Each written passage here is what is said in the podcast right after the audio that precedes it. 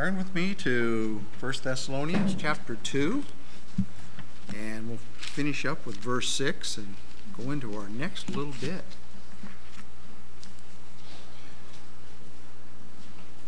We'll kind of started a little bit about verse 6 about, uh, but we'll, let's read it here. Nor men of glory sought, or men, uh, nor of men sought we glory, neither of you nor yet of others, when we might have been burdensome as the apostles of Christ. Let's pray. Father, we do thank you again. Thank you that we can gather together. Father, we thank you that you are taking care of uh, all things around us. We do thank you for the weather that's come in and knocked our smoke down and given the firefighters a little bit of a uh, uh, advantage with, with the type of weather. Father, we do pray for safety for them. We do pray for those that have lost homes, lost businesses, those that have been displaced, that are still uh, having not to be able to go home. Father, I do thank you that uh, there are reasons why many things like this happen. And Father, we know that you are in control. You guide us and direct us. You give us wisdom as you know that we need to, to have it. Father, I thank you for your words. Thank you for these lessons that we can apply to our lives, that we can be uh, useful to you as servants and tools to further the gospel throughout the world while we're on this earth. And we ask this all in Jesus' precious name. Amen.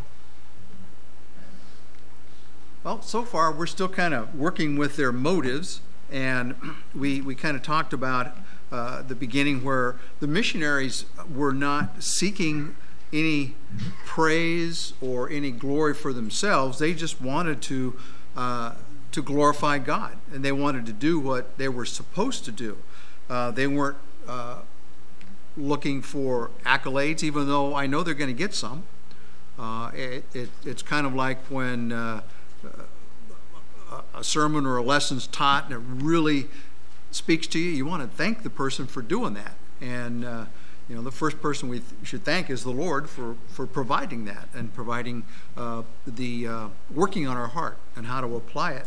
But, you know, Paul didn't need those fancy words. He, he uh, kind of saw uh, the need to make sure that the gospel went forth and that he was uh, essentially exhibiting the same love toward them that God does toward us.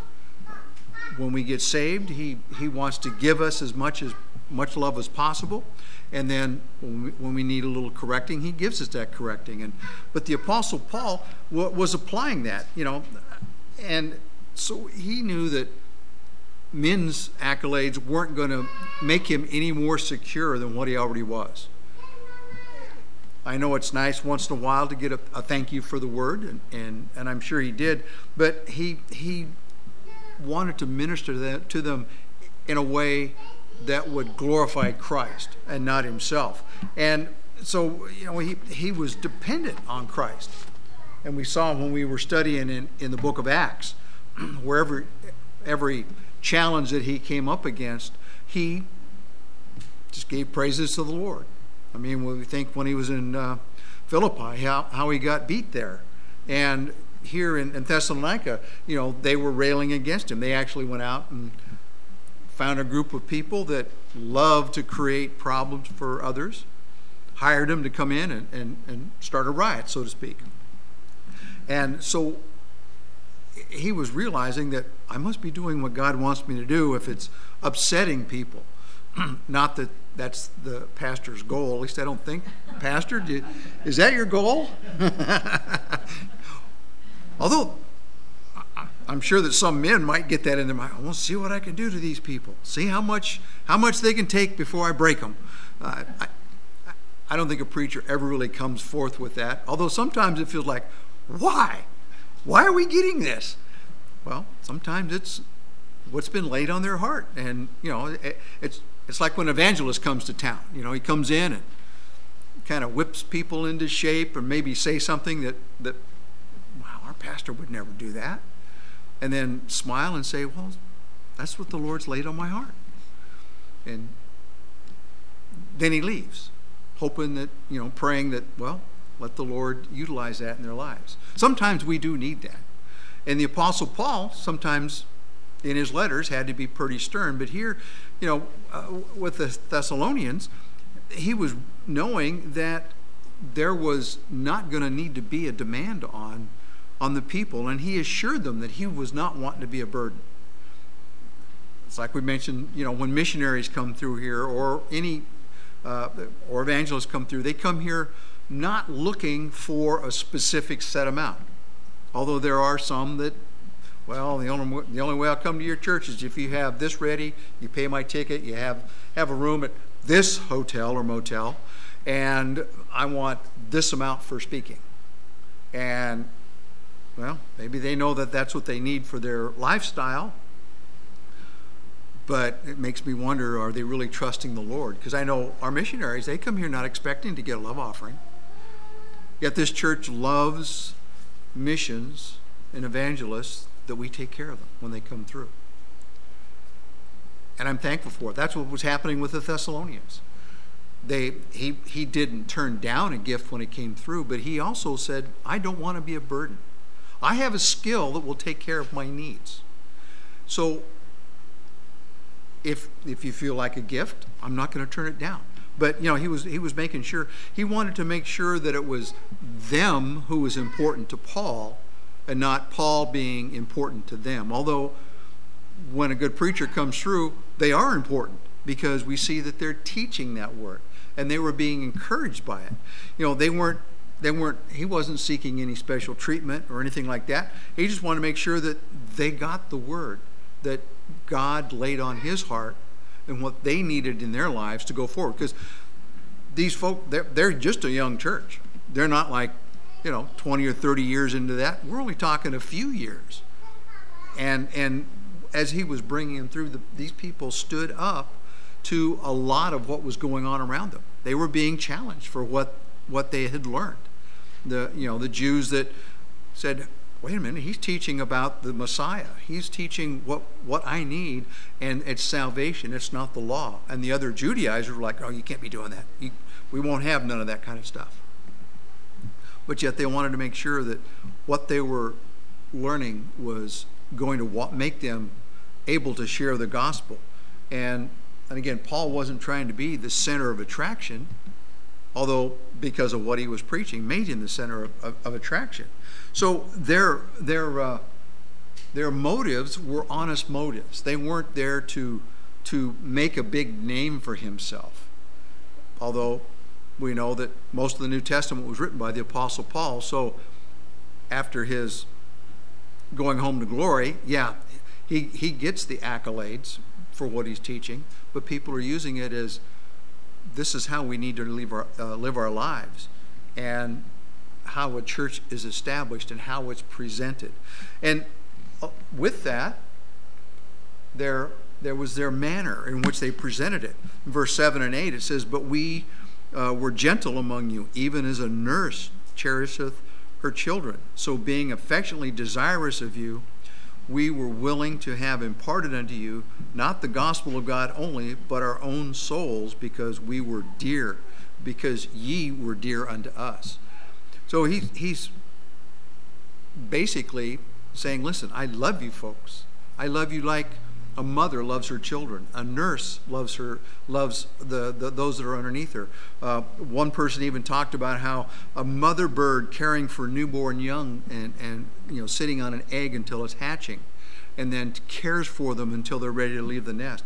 That's what he was speaking from. And uh, I, was, I, found uh, Dr. Ironside, he says, uh, there might be a difference in the way a nurse would treat someone else's children and the way she would treat her own children you know, Paul looked on the Thessalonian believers, and it says these young uh, Christians who had so recently come to know Christ as his own children in the faith. And, and he pointed that out. He called Timothy a son in the faith and, and others. So, knowing that he was groomed by Christ, knowing that, okay, I need to carry this gospel out, those that study under me, I want them to, to know what love was taught to me by, by Christ. And because he knew how he was beforehand, and how they were to, to go forward. So, you know, he, he put himself in such a way that he was building them up, not, you know, not to, you know, maybe, you know, coddle them to, and bringing them through, uh, doing everything for them. No, he was nurturing them, so to speak. You know, uh, it, you kind of have to kind of chuckle. I don't know if any of you have ever, watched a, a, a, video of, of how an eagle lets a little one out of its nest, but I've been told that they actually take the nest apart so that the little one who's used to mom and dad bringing them the food, I'm going to hang around here a while, like a lot of them today hanging in the basement. yeah, yeah, so that they actually dismantle the nest enough that they fall out. But in doing so, they, they say that the, the mother actually pushes the little eagle out, and while they're falling, trying to figure out how their wings go, actually swoops down underneath them until they actually start getting the used to it. So when they fall, she actually protects them from that rather than watching them bounce on the rocks because you know a lot of birds are, are, are, rock dwellers. Others are, you know, in high trees and stuff. When they fall, when they hit the ground, it's not going to be good for them. So they make sure that they get the strength they need until they can take off on their own. That's what the Apostle Paul was doing here. He was nurturing uh, people in such a way that they would be able to uh, grow on their own. And, it, and it's amazing when we read scriptures, we don't maybe don't understand the time frame, a lot of these churches were just years old. And yet here they are. They're teaching things that are far beyond what some of us who've been around for a long time and, and, and been under teaching go, wow, they learned that in that short amount of time? Well, it was intense. That was kind of a, a sink or swim kind of a, a situation for them. So that what they were, uh, he was gentle in teaching, but he was also stern when they needed to, to, to learn. Other churches, we saw that. Uh, uh, Corinthians was a good example where he said, You've got sin amongst you. You've got to take care of this situation, and pointed things out. But others, he, he showed that this is the love that we have. You're doing what needs to be done. And you, you think of the, the churches that actually supported him. Not a lot of them did.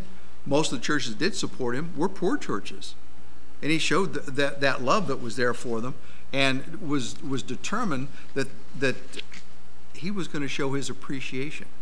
But he also wasn't going to get in there and, and, and try to beat them up. Get some of my extra notes out of the way here.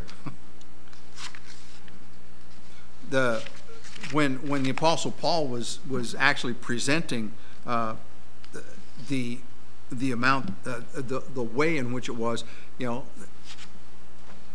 later on he talks about uh, uh, in verse 11 as a, a father, uh, he comforts him and charged him, every one of you as a father doth his children.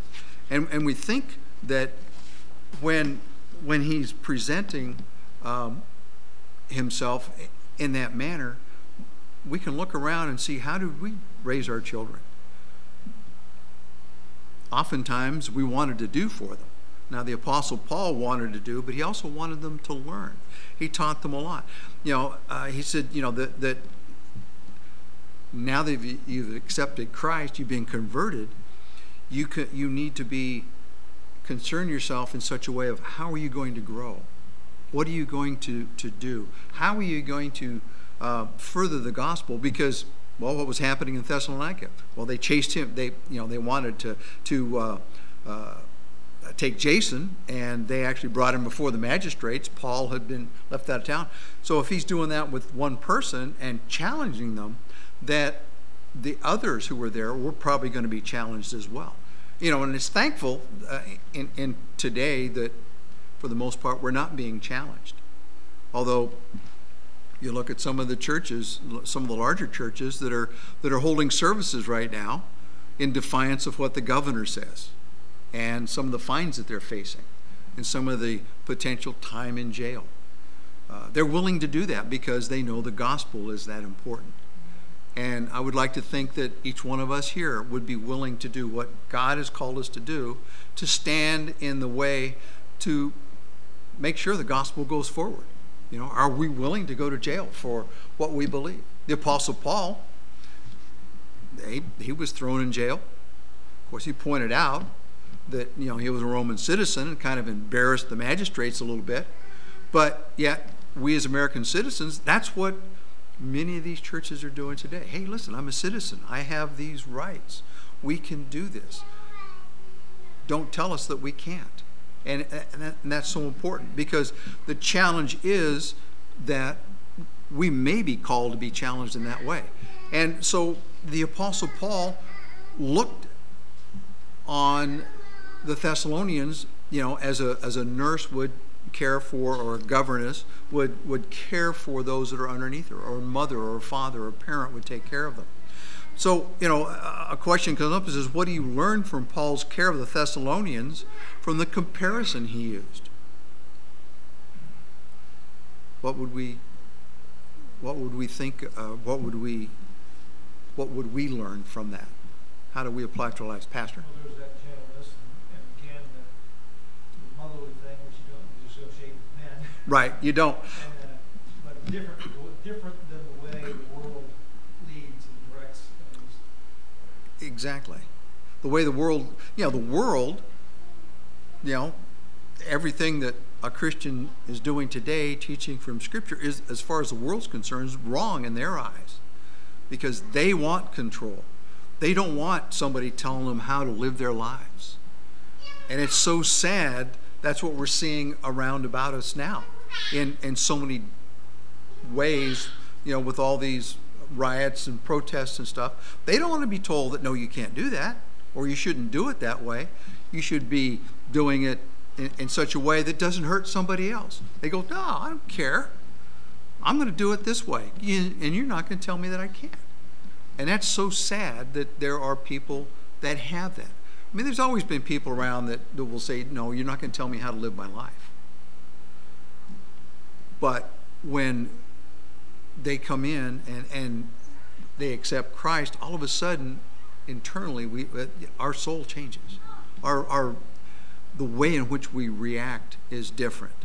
You know, we uh, oftentimes see ourselves as maybe our demeanor before we got saved. Maybe we were gruff. Maybe we were abrupt and blunt in, in the way we did things. You can look at the Apostle Paul, how he was before he got saved. You know, he was out throwing people in prison and killing them. And anything against that, and then afterward, he needed to be stern sometimes, but parents need that. Uh, when somebody's a mentor, sometimes we need that little extra um, push to to tell us, no, you can't do it that way. You need to be doing it this way, you know, or reminding us now, is that how Christ would do it? And and leaving somebody to think uh, about that, and so and we realize that the Apostle Paul, as he was presenting this and teaching this, um, it it was such a way that they were being nourished. They weren't just being, you know, you know. It's like telling Isaiah he has to go out and get a job and support the family. you know, he's coming along. At a point, he's going to say, "Yeah, I'm going to go get me a job," but you know, at the age that he is right now, no, he's just learning to sing.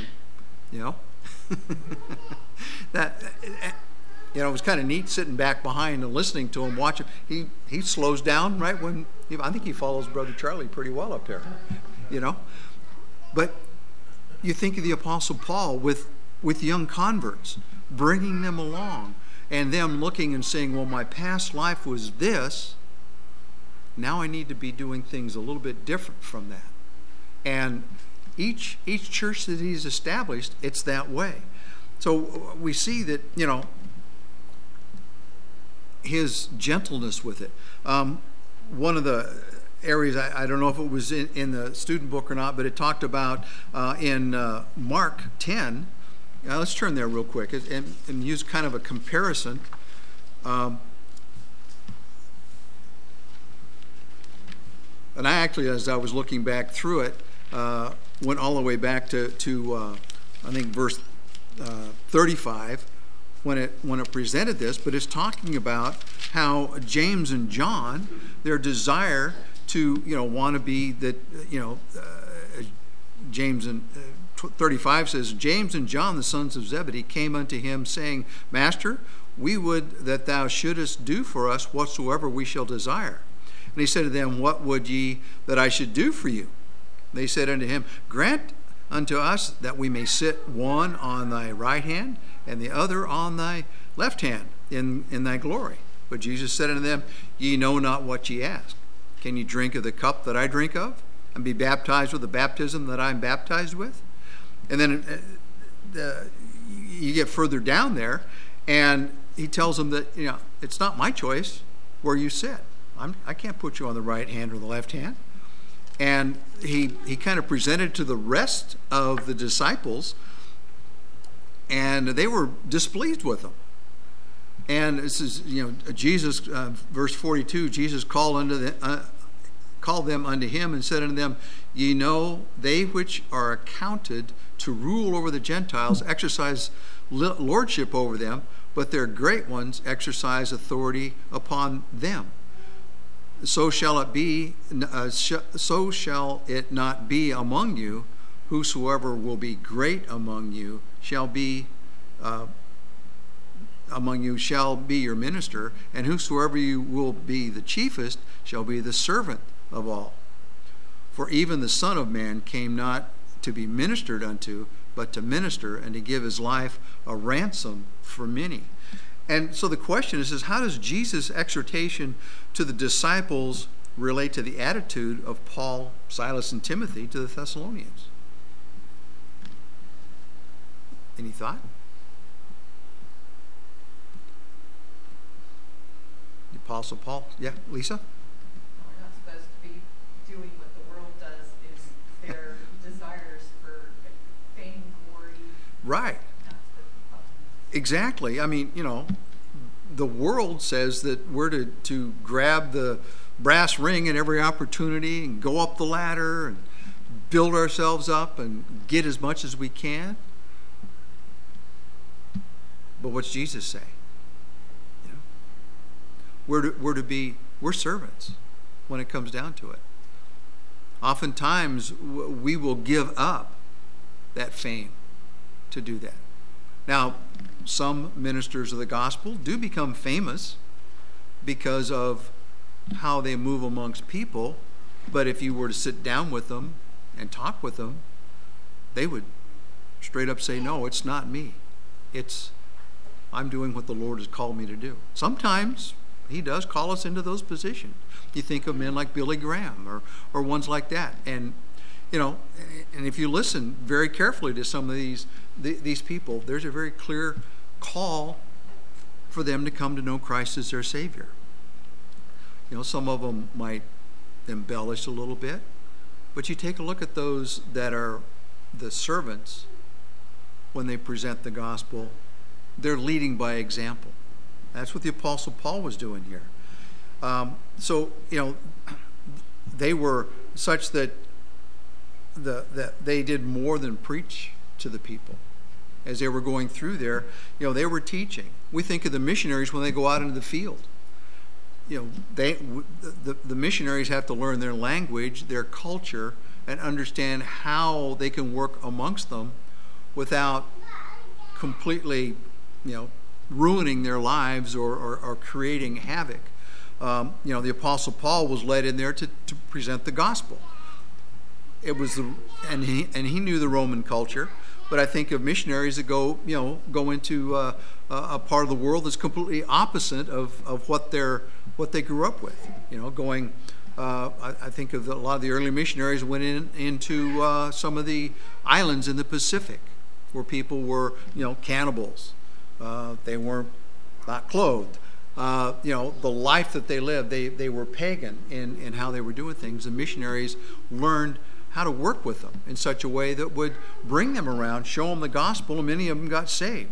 You know, so uh, when we think of this, you know, how does a person share him or herself with someone else? You know, how does a you know missionary coming into something new tell them about the Lord Jesus Christ when it's completely different from their culture? Oftentimes they come in and they just kind of befriend them. You know, you, you, you read about uh, James Elliot when he went down and them being killed. And then later on, his wife went down to meet with them, and their teaching converted some of these people over, and their lives changed, and they were sorry for what they did. They knew what they did was wrong. But yet, these men gave their lives for that. Yeah, I think of other missionaries that, that go on the field that give their life in such a way. You know, so they spend time to learn what the people have and then say, without changing the gospel, how can I present the gospel to them so that they'll understand? Um, was it uh, uh, Brother Herzl was talking about how uh, in, in Vanuatu, uh, it's pidgin uh, uh, language down there. And a lot of it is very visual in how they do things. I think he, he was describing Uh, about a piano. And in their mind, there's a man inside there that's making that noise come out. And that's the very descriptive language. Well, how do you take the gospel and do that? And I think with Lisa teaching the deaf in ASL concepts out of the Bible. They have to stop and think about how do we do this. And the Apostle Paul, you know, oftentimes is spending time listening to them. And it's spending time being very genuine. Not, you know, uh, well, I think of some uh, groups that go in and they tell them, you're either going to learn this or we're going to kill you, period. And there's groups that did that when they went in. There was massacres. You didn't believe us? Boom, we're going to kill you. We have better guns than you. We have better weapons. And you're going to learn it this way or else. That's not what the Apostle Paul did. He went in and presented the gospel. If they accepted, great. If they didn't, well, he's like, okay, what are they going to do now? And we hear some of those results. When we present the gospel, that's what we're doing. We're not out there beating somebody with our Bible. There's sometimes that we want to do that, but that, that's not what we do.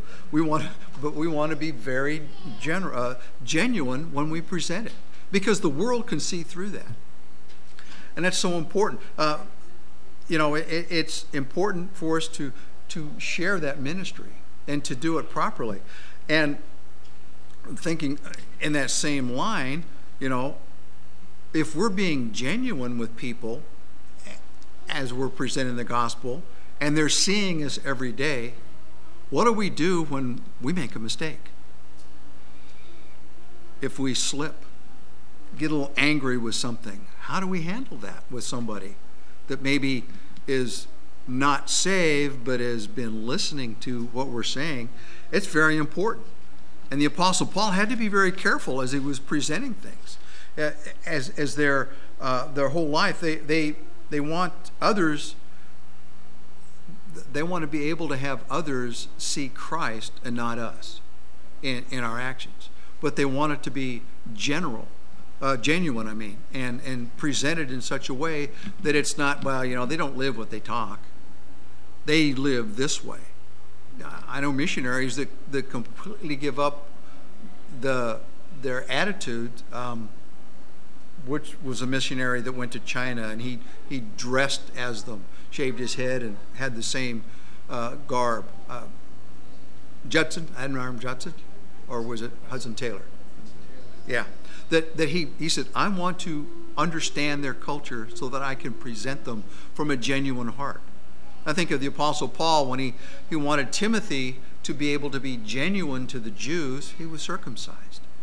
You know, to not not such that he lives the pagan lifestyle, but he understands their culture and show them, no, I'm not going to force you to change how you're living, but I'm presenting Christ who takes you where you are.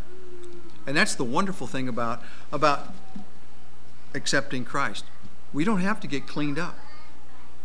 Some people think we have to be cleaned up before we get saved, but that's not that's not what's there. That's not what we're supposed to be about. We are he takes us where we are. And He brings us along as we can handle that. Some people may never leave being a baby in Christ. You know, I think of those that might not have the mental, capacity. Think of, of, of people that maybe have a brain injury or that were born with a, a disability such that they can't learn fast enough. But then again, I've seen some that have been disabled, and they just amaze me of what they can do with the gospel, how they can present it. I, I mentioned it before. I, um, we met a young guy down in Stockton, California. He was he, he couldn't speak. He was I think he was Down syndrome, but he stood on the street corner with his Bible open. He kept pointing to John three sixteen. And somebody that was with him would would then, if that person was interested, they would talk with him. But that young man would point to John 3:16. He knew what what saved him. He knew he was saved. You know, and I'm so thankful that God does take us where we're at and brings us along as we can. That's what the apostle Paul did with them. And we think that in as you look at uh, you know verses um, so, uh, 8 says, So being affectionately desirous of you, we were willing to have imparted unto you not the gospel of God only, but our own souls, because ye were dear to us. They gave of themselves that the people knew that it was just not a put on, but they were genuine in, in how they presented the gospel. You know, I'm thankful for, for, the, for the missionaries that go out there and, and are genuine with the people. Uh, I, you know, I think of uh, the Kleins with the Mapuche people. And he presented how they have a Bible study in their house with the Mapuches. And he, he sat down and showed us specifically what it was. It was a very social type of thing, it was very interacting, you know, sharing the tea around the room, understanding this is what these people are how can I present the gospel so that, so that it will mean something to them, knowing that, oh yeah, I can teach them out of the out of the Bible. They may not accept it that way. They want to understand it in their their their culture and their language, not watering it down by any means, but presenting, okay, God, how do I present that? I think of, of Brother Pat uh, doing his translation of, of the Bible into Icelandic. Yeah, he could go in there and, you know, cough up a, a program and, you know, here's the King James, here's Icelandic, it'll transfer it over. But he wanted to do it in such a way that they would understand that taking the King James and bringing it into Icelandic is not an easy task.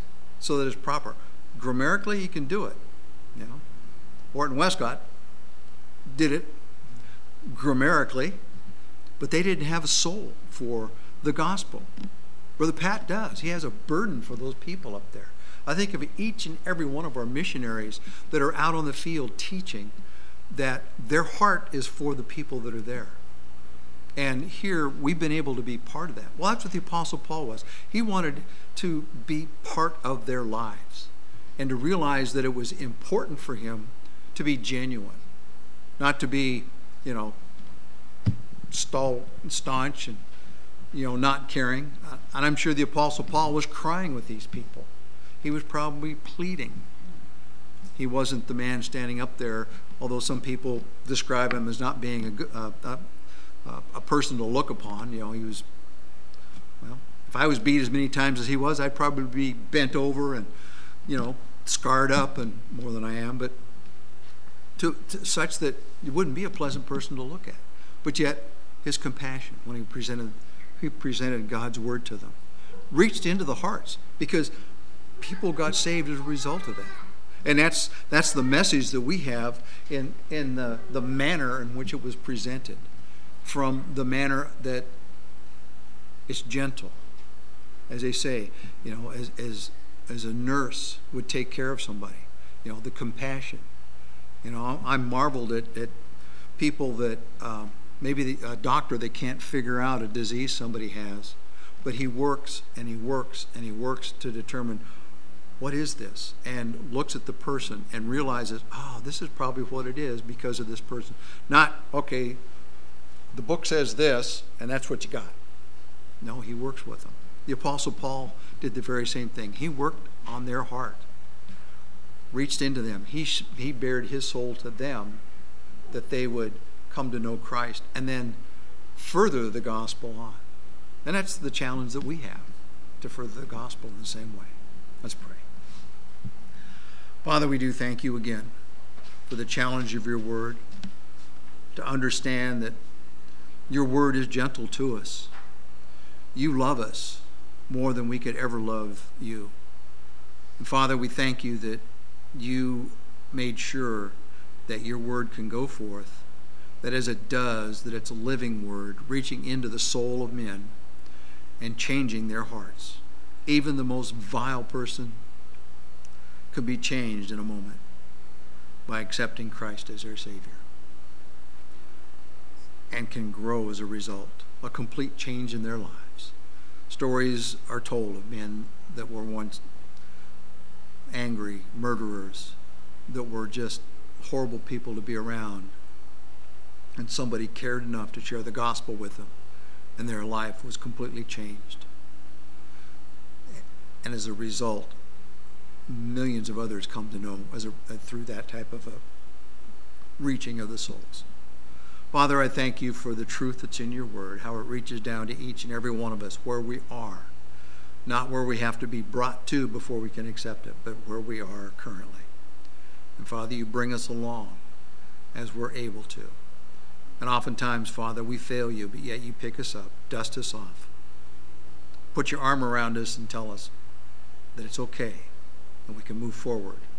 Because he forgets what those sins were when we confess them to us to him. And Father, we thank you for that. We thank you for loving kindness for each and every one of us and the challenge to walk on this earth to present the gospel as we need to. Because one day we won't be here for that gospel to go forward and they'll be lost that are going to go into an eternity without the gospel. And Father, it's our challenge to reach as much as we can before you call us home. And Father, we thank you for that and ask it all in Jesus' precious name.